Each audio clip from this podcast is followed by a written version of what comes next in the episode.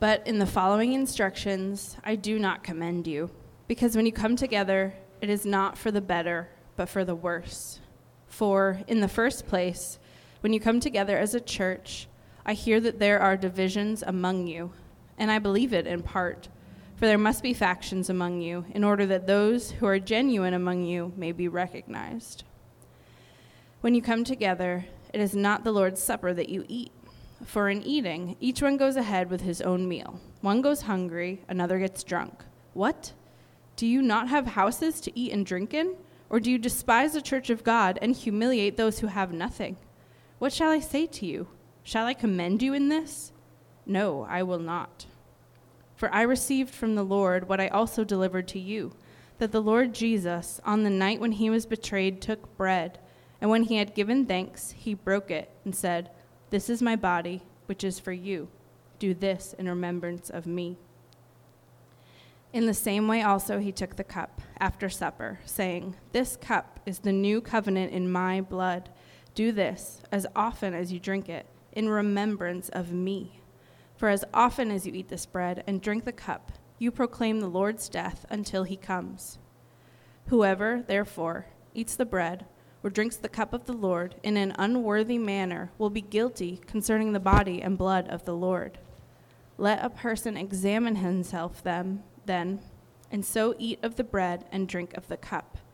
For anyone who eats and drinks without discerning the body eats and drinks judgment on himself.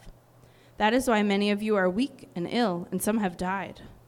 But if we judged ourselves truly, we would not be judged. But when we are judged by the Lord, we are disciplined so that we may not be condemned along with the world.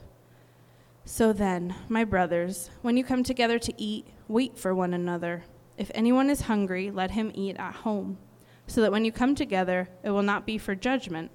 About the other things, I will give you directions when I come. This is the word of the Lord. Thanks be to God. Let's pray together.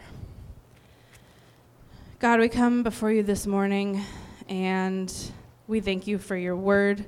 We thank you that it is alive, that it is for our benefit, that it helps us to know you better and to become more like your son. I pray this morning as Tommy preaches that you would be with him, that your spirit would be guiding him, that you would give him boldness as he pro- proclaims your word, and that we would be able to hear your words um, more clearly and understand them better. Um, yeah, God, we just praise you that you are good. And um, yeah, you are good even in seasons of hardship and trials. And Lord, this morning we come before you with a heavy heart because of the tragedies that happened last weekend, the shootings in California and Buffalo, Lord. And we want to take a moment just to mourn the loss of life last week um, and we just pray for the families of Roberta Drury, Margus Morrison, Andre Mackniel, Aaron Salter, Geraldine Talley, Celestine Chaney, Heyward Patterson, Katherine Macy, Pearl Young, and Ruth Whitfield. God, we just, the loss of life is tragic to you and it is tragic to us. And we also pray for John Cheng, who is killed in California, Lord. We pray for their families. Pray that you would comfort them, God. We pray that these tragedies would be seen in public, that they would be mourned, that there would be a cry for justice, God, that we as your church would be just um, a, a voice for justice and reconciliation, God, and that we would be fighting against um, racial injustice any way that we can, Lord. And we just lay these sorrows and tragedies at your feet, God. We mourn with these families. And we proclaim, even in the midst of hurting, that you are good, that you are at work. And we pray that you would make that clear to us and clear to the families, God. And um, yeah, Lord, we are just so grateful that you work good even out of suffering. And so we ask that you would do that. Um, yeah, and we just pray for your peace and your healing and your hope in the world in this dark time. God, we love you. We thank you. We praise you. We worship you. You are the only one who is worthy of our praise. And so we praise you this morning, Lord. Thank you again for your word. Pray that it would speak to our hearts, that it would encourage us. And um, yeah, we just praise you, Lord. In Jesus' name, amen.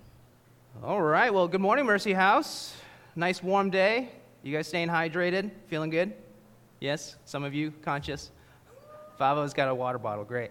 Well, I'm Pastor Tommy. I'm glad that you are here joining us this morning. We're going to be continuing on in the book of First Corinthians, which we started back in February, um, and we're going to finish the end of June. And if you're a planner, you want to know what's on the horizon, uh, we're going to have a short series in July and August, which is going to be on the upper room discourse. So, if you don't know, the upper room discourse is Jesus' last teaching time with his disciples before he goes to the cross. Uh, and this is in the book of John um, in chapters 14 through 16. So, that's what we're going to be doing in the months of July and August. And then we're going to be starting our fall series starting in September, which we're still hammering some of the details out. But that's a little bit of a view into what's happening uh, on Sunday mornings this summer and fall. Uh, this morning in particular, we're going to be looking at the second half of 1 Corinthians chapter 11. Uh, and, and, and as we're reading through 1 Corinthians, what we'll notice as we get to chapter 11 is that Paul begins talking about the church wide gatherings of people and what they ought to look like. So, in the first 10 chapters uh, of 1 Corinthians, Paul tackles a lot of different fractures in, in the day to day community uh, of the church. So, he talks about unhealthy factions and divisions that are sprouting up. Uh, he talks about interpersonal conflicts. He talks about sexual sin. He talks about what marriage and singleness ought to look like and how to navigate even just the, the Corinthian culture in light of the gospel now that they are Christians. But what Paul turns his attention to in chapter 11, which is going to actually run its course through chapter 14, is what a church gathering ought to look like and the specific gatherings which we know of as a worship service or a Sunday service, which is distinctly unique and different from just hanging out in like a backyard barbecue with some church folk or hanging out in your living room with some people in your small group or even coming to like a prayer and worship night right here in this space. It's uniquely and distinctly different what we're doing here on Sunday morning. And what we'll find is that as Paul talks about these intentional gatherings of God's people for the purpose of hearing God's word being preached, uh, responding in worship altogether, is that the principles that he lays out goes beyond just the 90 minutes or so that we spend here on a Sunday morning. Really speak to what it means to be in Christian community as a whole. And so this morning, we're going to be working through verses 17 through 34. If you have your Bibles, please turn there now if you haven't already. If you don't have a Bible, there's one underneath the chair below you. And I do want to encourage you, like, open it up, look at these words. I want you to be able to get the full experience of seeing and reading and hearing God's word this morning. And as you're turning there, I want to give you a simple breakdown of this text. Uh, Paul, in this section, he's addressing how the church is handling communion. And here at Mercy House, we take communion every single week. Other churches in our denomination might actually do it once a month, others do it once a quarter. We take it each and every week here at Mercy House. This is actually how we land the plane of the sermon every single week. And we'll talk more a little bit later about why we do that. But this is a unique moment for us this morning as we kind of break down these words and we remember why we even do communion in the first place. As Paul talks about communion, I think one way to organize this passage is really just in two sections. He talks about what's wrong about communion, uh, specifically how the Corinthians are doing communion wrong, and he talks about what's right and, and what is the right way to approach communion. So before we dive in, I'm going to pray for us. So pray with me now. Father, we thank you for your word. And God, your word is true. It, it is solid ground that we can stand on. It, it brings life and joy to us. So, God, help us now as we look at your word. Help us to see it for what it is. Help us to be fed this morning by your word. We pray that you would use this time to minister to our hearts and our minds. We pray that each of us here would come to have a renewed perspective and understanding of the bread and the cup that we're blessed with each week during communion. I pray this in Jesus' name. Amen. Starting in verse 17. But in the following instructions, I do not commend you, because when you come together, it is not for the better, but for the worse. For in the first place, when you come together as a church, I hear there are divisions among you. And I believe it in part, for there must be factions among you in order that those who are genuine among you may be recognized. When you come together, it is not the Lord's Supper that you eat. For in eating, each one goes ahead with his own meal. One goes hungry, another gets drunk. What? Do you not have houses to eat and drink in? Or do you despise the church of God and humiliate those who have nothing? What shall I say to you? Shall I commend you in this? No, I will not. Paul's disappointed. He's disappointed. This is a disappointment sandwich that he's serving to the Corinthians. He starts off in verse 17, right at the beginning there, but in the following instructions, I do not commend you. And then he ends in verse 22 there, What shall I say to you? Shall I commend you in this? No, I will not. And so that's the disappointment sandwich, and the contents of that disappointment sandwich is more disappointment. So there's a lot of disappointment from Paul. And Paul's really upset here, and I think the question is that we should be asking is why? And the Corinthians have such a wrong attitude and view of communion, and, and they're acting in such a way that leads Paul to ask them if they despise the church of God. Why is Paul so upset? Well, look again at the second half of verse 17. I'm going to start right in the middle there. Because when you come together, it is not for the better, but for the worse.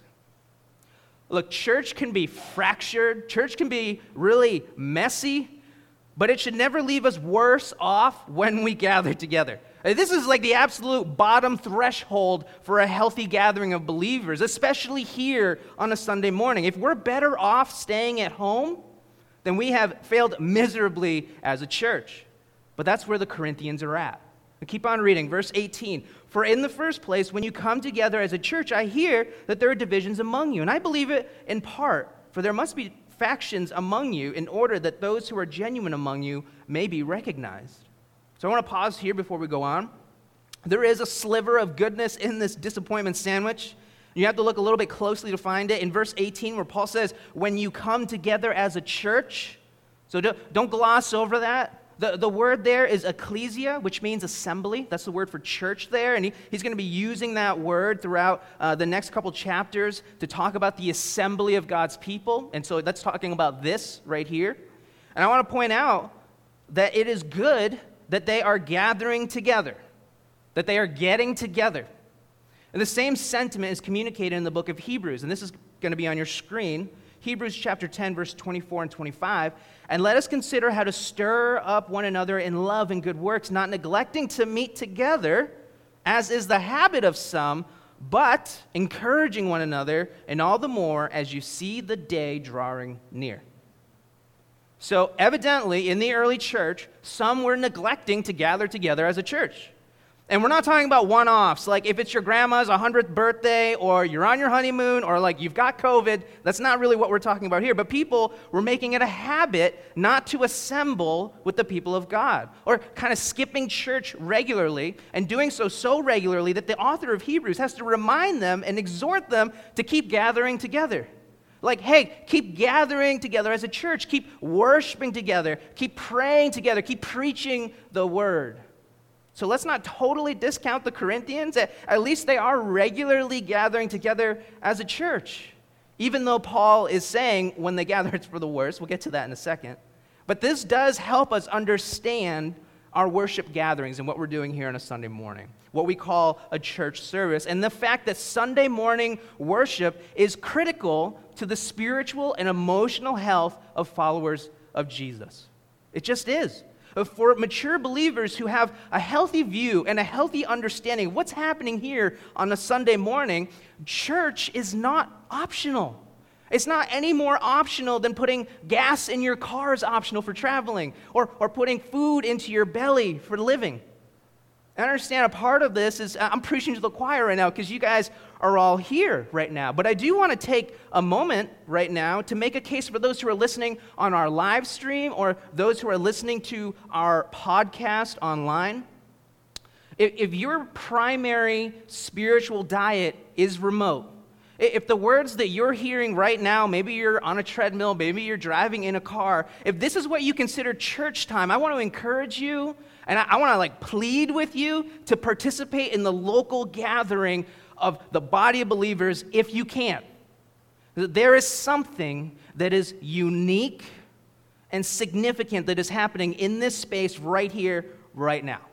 And, and, I'm not saying that God can't use podcasts or that He can't use remote services or that He can't work through like digital preaching of God's Word. But what I would argue is that it is not ideal and, and that it's not the design. So, for those of you who are online, I want to invite you as humbly as possible to come in person to enjoy Ecclesia here as a church if you have the ability to do so. And for those of you here, I want to encourage you to make this a habit. Continue making this a habit in your lives. Make this a part of your routine. Like, let your weekly fellowship and connection with your church family and hearing God's word being preached to you, let that be a central priority to your life. That is the biblical vision for what it looks like to gather together for the body as a body of Christ. So, here in these beginning verses, we're seeing two very bare minimum, absolute lowest bars for what a healthy church should look like. We should be gathering regularly and consistently, and that it should be better for us when we come to church, spiritually, emotionally, even physically, than it would be if we were to stay at home.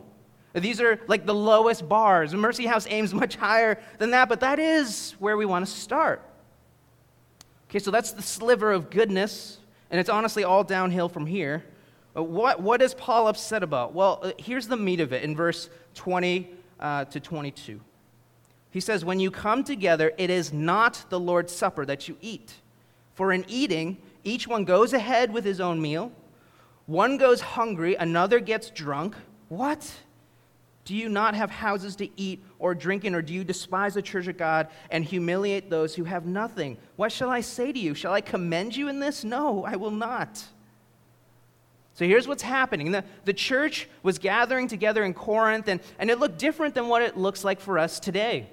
In the early church, the gatherings were done over a meal that they would share all together. It would be kind of like a weekly banquet, lots of food. They would call these agape feasts or love feasts. And this is mentioned in the book of Jude, chapter 1, verse 12. And, and they did this for a couple of reasons. And one was because it was a culturally normal thing for them to do. So, gathering together for meals was how people connected with one another socially, fellowshipped with one another, and it was a meaningful way to communicate agape with somebody. And sharing meals uh, in the first century actually was really intimate. It, it was really significant culturally. You, you didn't just share a meal with anyone, and whoever you did share a meal with, it was a big deal. You didn't do it with just anyone. So, what the early church did was they, it actually did something really beautiful. They, they said, let's take this really intimate, social, uh, personal thing that, that's kind of a sacred experience culturally, and let's open that up for the church community. And it was at these love feasts then that they would hear preaching and teaching from God's word. It's where worship would happen all together. And we saw from the first half of chapter 11 that this is the setting where women would pray and prophesy alongside the men. And we're going to be talking about prophecy in a couple chapters, so don't worry, I'm kind of just putting a pin on that. And this is a big deal considering the Jewish traditions, which would have had men and women worshiping in separate places apart from each other. They're all together, all eating, sharing meal, all worshiping, all praying, and doing this all together. And it was in this setting, in this agape feasts, uh, kind of this worship service in the early church, when they would all take communion together. It was really quite remarkable. It, it was a culture shifting experience, in theory. In theory. Uh, but what's happening in Corinth is not so remarkable. Right away in verse 20, Paul says, When you come together, it is not the Lord's Supper that you eat. And so the implication is that they are gathering to eat the Lord's Supper, to have communion together, or, or, but, but they're not actually doing it. Why? Look at verse 21 right after that. For, which is kind of like because, in eating, each one goes ahead with his own meal. One goes hungry, another gets drunk. So, the two main faults in their church gatherings that lead to not being able to correctly have communion are that people are going hungry and people are getting drunk.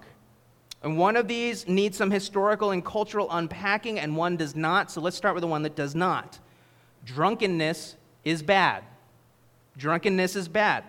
This is not me giving you some social commentary right now. This is not a conservative value. This is not a church tradition or me being a dad talking to my children. Like, this is the biblical view in God's word that drunkenness is bad.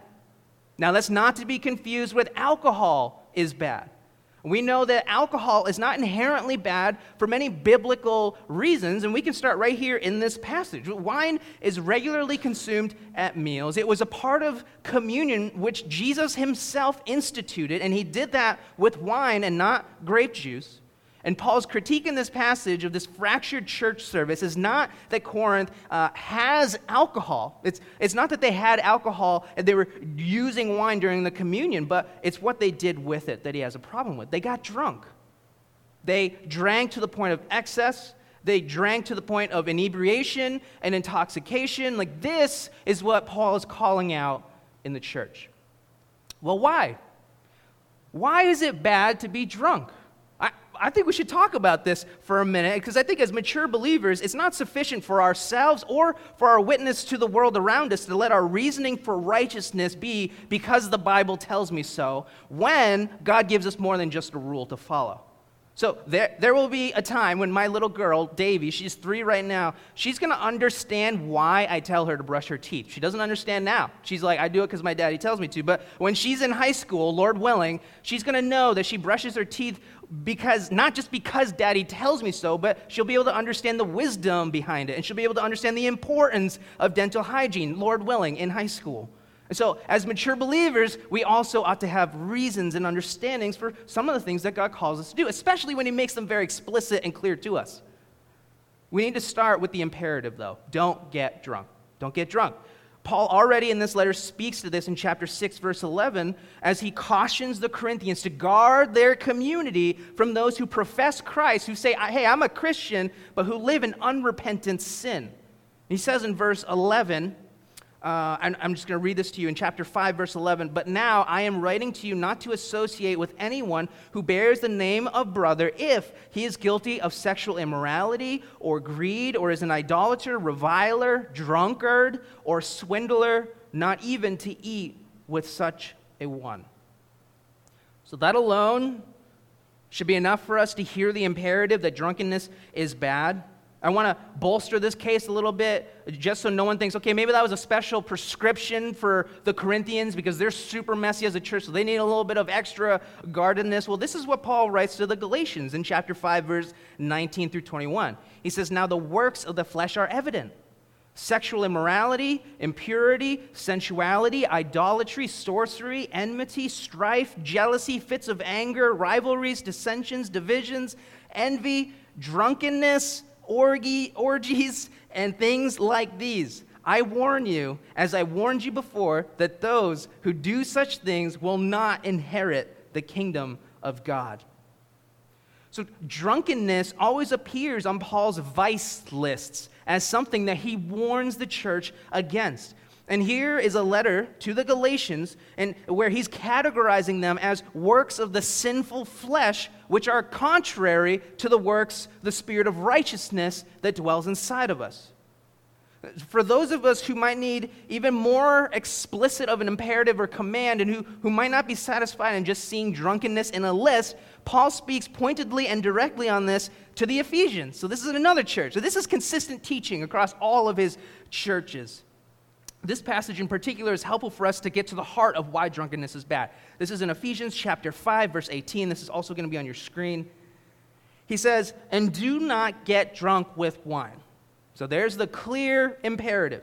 For that is debauchery, but be filled with the Spirit, addressing one another in psalms and hymns and spiritual songs, singing and making melody to the Lord with your heart, giving thanks always and for everything to God the Father in the name of our Lord Jesus Christ, submitting to one another out of reverence for Christ.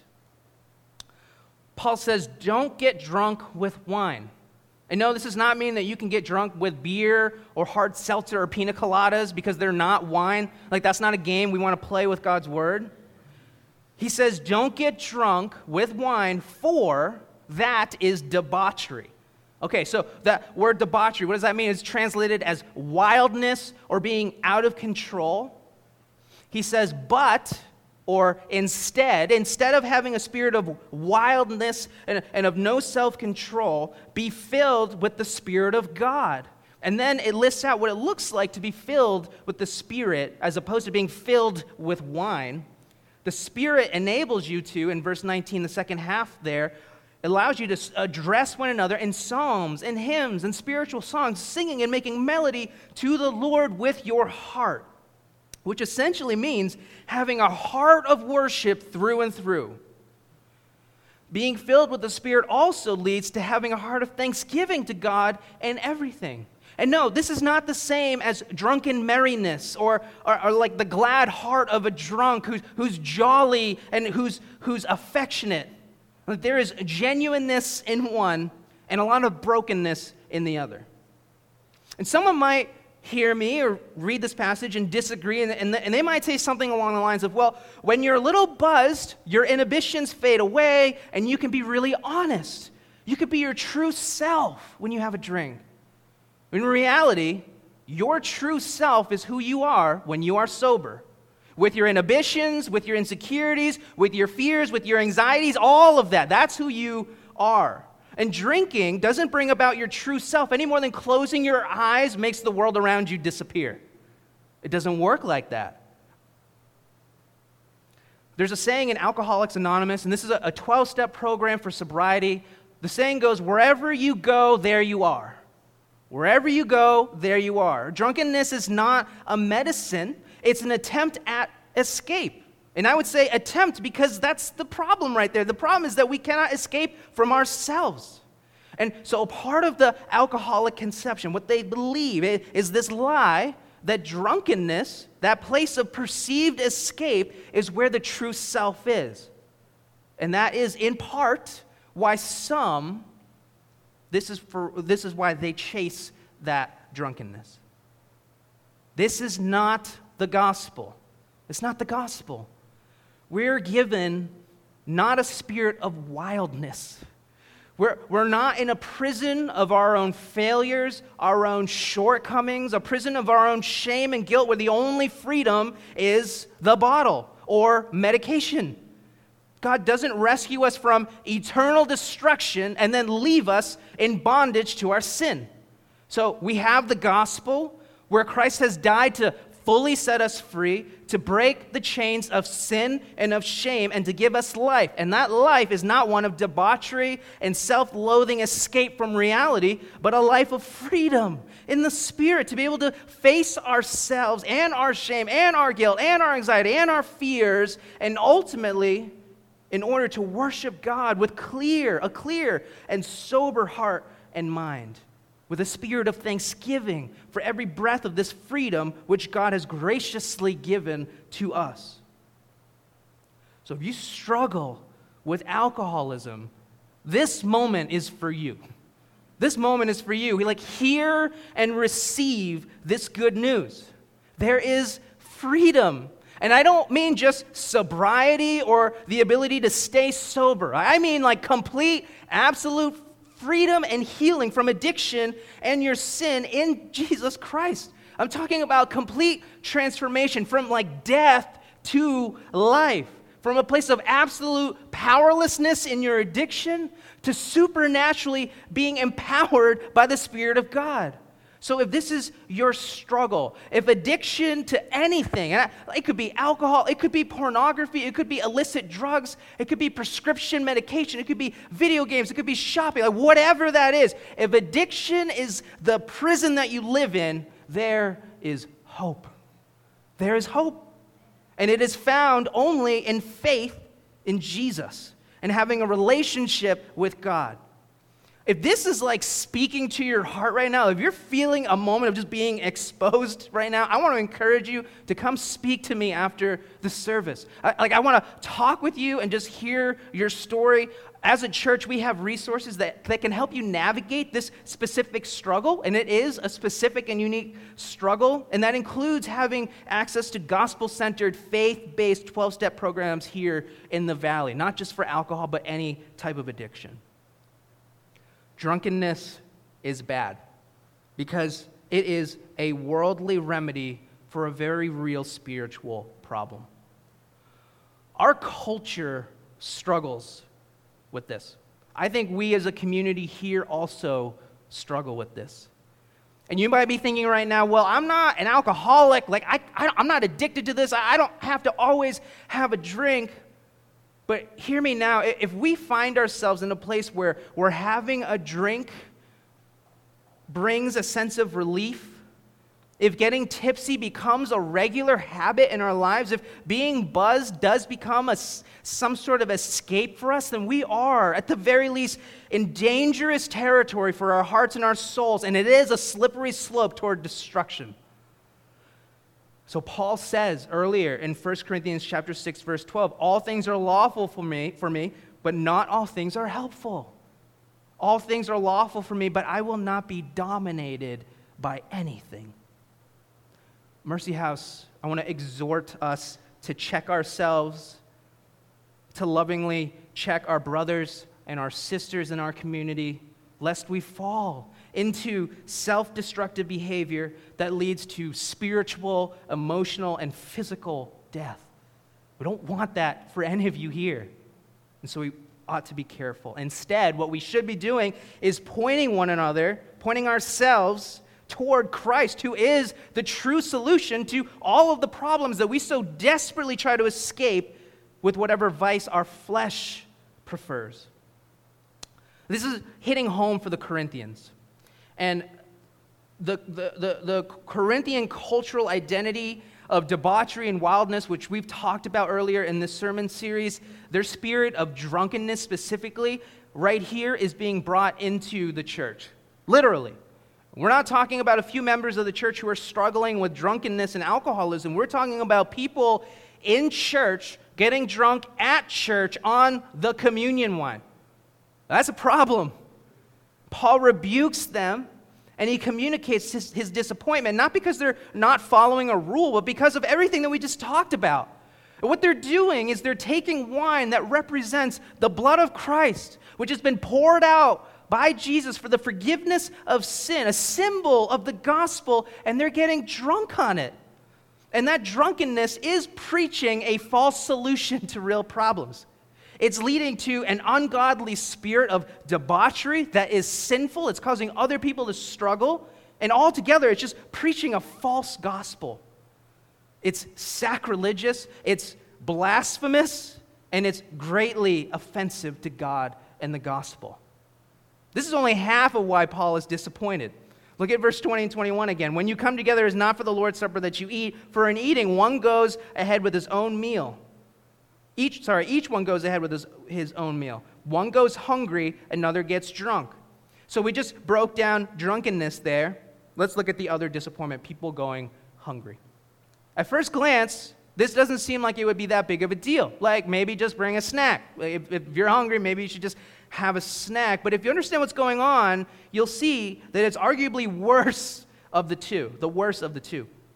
So, a little bit of context so you can really understand what's happening here.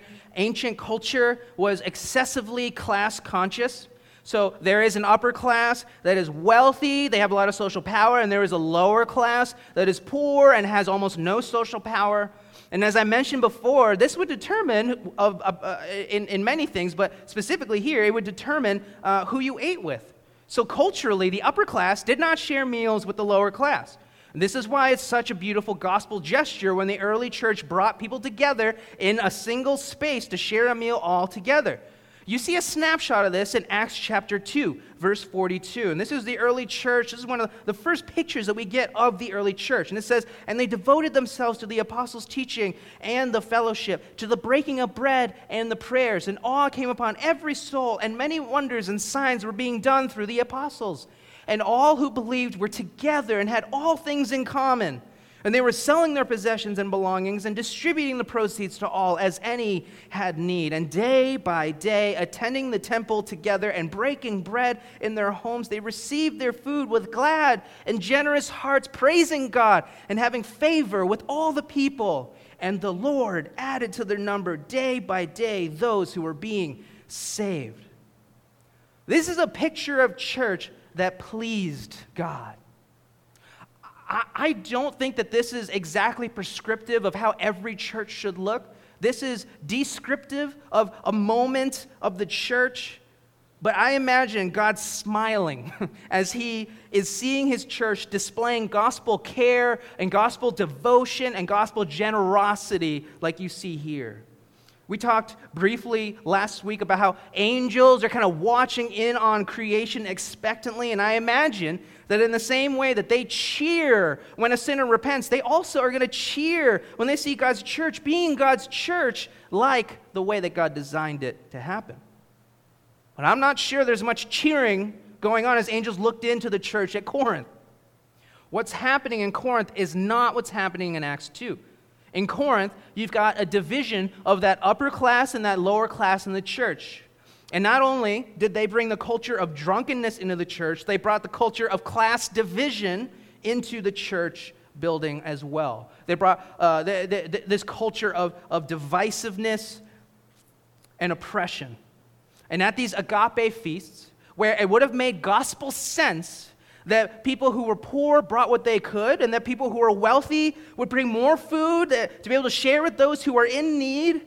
You've got in Corinth an upper class who's seated in really nice places, and they're eating the equivalent of like filet mignons and ribeyes and lobster and king crab legs. And then you've got the lower class sitting on the floor in the back eating knockoff Aldi goldfish. Okay, and they're getting hungry. And while this might have been socially and culturally acceptable in Corinth, that the upper class just got better and more food than that lower class. This is not the way of the gospel. And what's happening is not just a selfishness on a like a small scale. This is the culture of the church that is broken and it's harming those who are in this lower class. And not just physically, there's like an emotional harming that's happening. This is why Paul says in verse 22, "What do you not have houses to eat and drink in? Or do you despise the church of God and humiliate those who have nothing? What shall I say to you? Shall I commend you in this? No, I will not. The church ought to be the place where we bear one another's burdens, where we are actively looking out for the needs of one another and actively serving one another if we have indeed been transformed by the gospel and have been given new hearts of compassion and hearts of grace and hearts of mercy based on the grace and the mercy that God has shown to us, then church becomes not a place where we can come in here and leave here with tunnel vision, where it's acceptable to be blind to the needs and the struggles of others. I think one of the things, the key things that keep a, keeps a gospel believing and a gospel preaching church from being really healthy and vibrant and fruitful is that it comes down to a simple question that each and every one of us must ask ourselves as we enter into the church building. And I think if we can change our mentality from, hey, what can the church do for me today? What can I get out of my time here today? To a more gospel oriented, what can I do for my church today? How can I contribute to the needs of others here? If everyone in this room thought that way, Mercy House would be radically different. Radically different. Now, some of you do think this way, which is why our church right now looks radically different than if nobody had this outward disposition as they entered into the house of worship. So I'm not saying no, none of you are doing it. Some of you are doing it. We want to encourage and exhort everyone to do it. This is a place where we can grow as a church. And it begins with asking ourselves, how can I serve this person on my left? How can I serve this person on my right? How can I serve the children downstairs? How can I serve all these students that are coming? How can I serve the married couples in our communities? How can I serve the young singles and, and, young professionals? How can I serve the high schoolers that are here? How can I serve the deacons, the elders, the staff? Like, may we grow as a church, a mature church body, to think in this gospel influenced way, a way that pleases the Lord and I imagine makes angels cheer in heaven as they see it. What's wrong with how the Corinthians are approaching communion? So, this is point one of the sermon, and yes, we just spent that whole time on one point. What's wrong is a disconnect with God and a disconnect with community. A disconnect with God and a disconnect with community. This is what we need to know about the communion table is that this is a meal that is shared with the Lord and it's shared with one another here in this room, with your brothers and your sisters. And if your relationship with God is filled with unaddressed sin, and if your relationships with your brothers and sisters are filled with unaddressed sin, then you're not ready to come receive communion. You're not ready. In order to take communion the right way, at, at the very least begins with having a correct understanding of what communion actually means. Because if you knew what it meant, then you wouldn't come to this table flippantly, is what Paul is communicating to the Corinthians. This is what Paul dives into in these next three verses, starting in verse 23. For I received from the Lord what I also delivered to you that the Lord Jesus, on the night when he was betrayed, took bread. And when he had given thanks, he broke it and said, This is my body, which is for you. Do this in remembrance of me. In the same way, he took the cup after supper, saying, This cup is the new covenant in my blood. Do this as often as you drink it in remembrance of me. For as often as you eat this bread and drink the cup, you proclaim the Lord's death until he comes. These are very dense, dense few verses here. Communion is an incredibly profound and absolutely stunning moment where Jesus declares himself to be the fulfillment of numerous prophecies and promises that God makes in the Old Testament. And at that uh, the Passover Seder meal, right before his crucifixion, Jesus reveals his purpose as the promised Messiah and the Savior of all mankind through this meal. He takes the bread and he breaks it, and he says, This is my body, which is for you. So he's undoubtedly thinking about how God the Father rained down bread in the form of manna in Exodus chapter 16 from heaven thousands of years ago in order to sustain his people Israel in the desert, knowing that that was done intentionally to foreshadow this moment right here as Jesus reveals how he is the true bread of heaven. The significant difference there is that he doesn't sustain us for a single meal, but for all of eternity. And having broken that bread, he's foreshadowing how his body is going to have to be broken, how he will have to die for his disciples. Then after supper, he takes the cup and he calls it his blood. And this is communicating that he is the ultimate sacrificial lamb. That where every animal that has been sacrificed as substitu- a substitutionary atonement uh, for the sins of Israel for thousands of years has failed to be the permanent solution for sin, his righteous blood will not fail. His blood will be the penal substitutionary atonement that thousands of years of, of, of, of, animal sacrifices have pointed toward. His blood will finally and permanently cleanse the sins of his people. And the most astounding thing that happens at the communion, and for this one, I need to set the ball up on the tee before it gets cracked out of the stadium.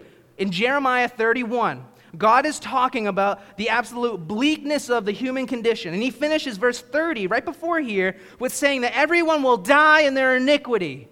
And then he says this beginning in verse 31 Behold, the days are coming, declares the Lord, when I will make a new covenant with the house of Israel and the house of Judah not like the covenant I made with their fathers on the day when I took them by the hand to bring them out of the land of Egypt, my covenant that they broke, though I was their husband, declares the Lord. For this is the covenant that I will make with the house of Israel after those days, declares the Lord. I will put my law within them, and I will write it on their hearts, and I will be their God, and they shall be my people. And no longer shall each one teach his neighbor and each, and each his brother, saying, Know the Lord, for they shall all know me, from the least of them to the greatest, declares the Lord. And I will forgive them their iniquity, and I will remember their sin no more. So, a quick brush up a covenant is a binding agreement between two parties who are working together towards something. And God is saying, Look, I made other covenants with Israel for them to be my people. But Israel broke those covenants. They didn't uphold their end of the covenant. They were disobedient. They ran after other gods. They were fractured in their heart of hearts. But there will come a day when I will make a new covenant and in this new covenant, the binding of it will not rely on their ability to follow my commandments and the law. No, this is in this new covenant, I will put that law inside of them. I will write it on their hearts. In other words, their, their real problem was not behavioral. It was the fact that their hearts were so broken and so corrupted. And so in this new covenant, God says, I will give them a new heart And in this new covenant, God says, I will, I will be their God and they will be my people. And in this new covenant, I will forgive them of all their iniquities and their sin will be completely removed. And then you fast forward to this verse in 1 Corinthians chapter 11 verse 25 where Jesus says in the same way he also took the cup after supper saying, "This cup is the new covenant in my blood." Do this as often as you drink it in remembrance of me. Like, this is it. This is that promise that God made. This is that new covenant that we celebrate each and every Sunday. This is what God promised to his broken and sinful people, a people who just couldn't get their act together as hard as, as much as they tried, a people who were just rotten absolutely to their core, who wouldn't be able to help themselves, were just were absolutely dead in their sin, who needed new hearts. God promised that he would rescue them. He promised that he would make a way for them to have new hearts and to be fully forgiven and fully washed clean and for them to be made his people once and for all forever. And this is it. This is the new covenant. Jesus is the new covenant that we have been grafted into and brought into. And so when we eat the bread and drink the cup, we preach and we proclaim this good news. Verse 29 For as often as you eat this bread and drink the cup, you proclaim the Lord's death until he comes. We proclaim it to ourselves, we proclaim it to the world. This is what communion means, Mercy House. This is what we do each and every week. We remember the new covenant in Jesus' blood. This is also why we need to approach the table seriously.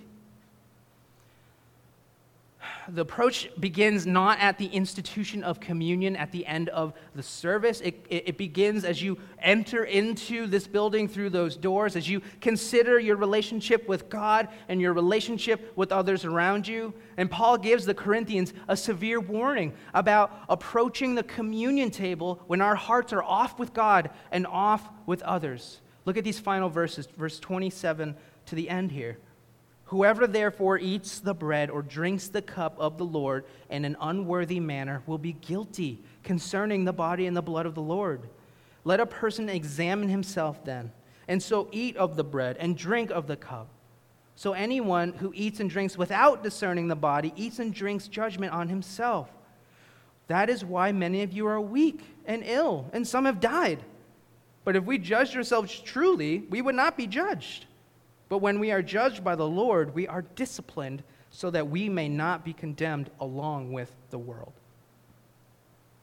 Communion is serious.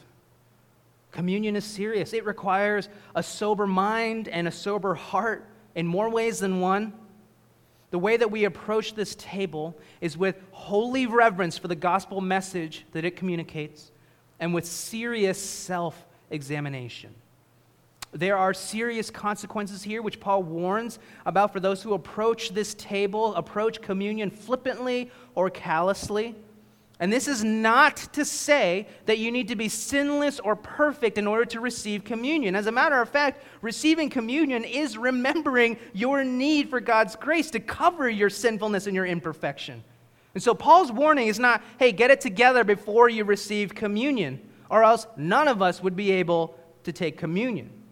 But what it does mean is being honest and transparent with the Lord. In verse 28, he says to examine yourself. If there is sin in your life or sin between you and someone else in the church, at the very least, that needs to be acknowledged and confessed to the Lord.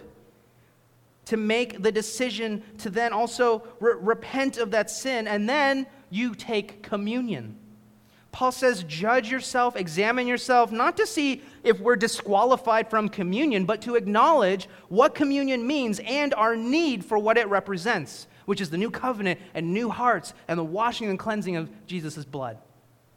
What Paul is trying to communicate to the Corinthians is that communion is not a rote tradition or something that you check off of a box. This is a spiritually profound experience that gives you the chance to remember Jesus' sacrifice in, in an incredible way, to remember the atonement, the perfect and final atonement. And this is another colossal reason to come to church in person, which is to participate and partake in communion with your brothers and your sisters. So, Mercy House, today I want to encourage you to examine yourself before communion, not to be quick and hasty to take communion, to take a moment to reflect and pray. On what, you might ask? Well, the, the Lord is going to bring that to your mind as you take time to be still and quiet before Him. This is not a time we're trying to dredge up things in our hearts and minds that just aren't there. You don't need to have like this wild emotional experience every single week as you take communion. But if the Lord brings something to your heart, if there's something that comes to your mind, it might be something that you need to address with the Lord or confess. You need to acknowledge that. If it's sin, you need to repent of that and ask the Lord for forgiveness and receive God's grace. And then take communion, knowing that God has died for you and any sins that you can bring to the table. The primary means by which God helps us examine and reveal our hearts is through His Word. It's through His Word. That's why we preach the Word of God on Sundays and then respond with communion. And that's why whoever's preaching here is going to land the plane with communion. And as they land the plane, there's going to be uh, trying to lead the congregation in examining your heart specifically and what the Word of God has been communicating to us today. So maybe today the Lord is pressing on your heart your reliance on alcohol or anything in your life that has control over you in your life whatever you try to use to try to escape yourself or escape the hardships of life, well, if that's the case, then you bring that to the Lord, bring it before Him, and then come and take communion. Maybe the Lord is pressing on your heart your tunnel vision as you come to church and not having an outward facing perspective to serve others and love others instead of just yourself. If that's the case, bring that before the Lord and then come on down and take communion. We have a chance now to practice this all together, to come together as a church family and to take communion together. If you are a follower of Jesus, you need to know that whatever God brings to your heart during this time of self examination, the blood of Christ has fully covered and fully washed you clean of. He has died for us in our sin, and there's nothing that can surprise God, nothing that can help uh, nothing that can keep us from communing with God. So, on the night that Jesus was betrayed, he took the bread and broke it, saying, This is my body broken for you. Do this in remembrance of me. In the same way, after supper, he took the cup and said, This cup is the new covenant in my blood. Do this as often as you drink of it in remembrance for me, of me. For as long as you drink of the cup and eat of this bread, you proclaim the Lord's death until he comes. Let's pray. God, you are a God of everlasting covenants. You hold us fast as a community you have done the work required to keep our end of the covenant. God, thank you that you are a God who is faithful to fulfill all of your promises, that you are a God of your word. God, help us this morning as we examine our own hearts. Lord, we confess that our church is fractured, our own hearts are fractured, and that's okay to confess because that is the purpose of what you've done for us. Help us, Lord, have the humility to be honest and transparent before you and before others. And then, Lord, help us as we receive communion to do it in a way that honors what you've done on the cross, but that also allows us to experience the supernatural receiving of your grace and covering of our sins, God. Thank you that that has been done once and for all. Help us to experience that anew this morning as we eat the bread and take the cup. We love you, God. We thank you, and we pray these things in Jesus' name. Amen.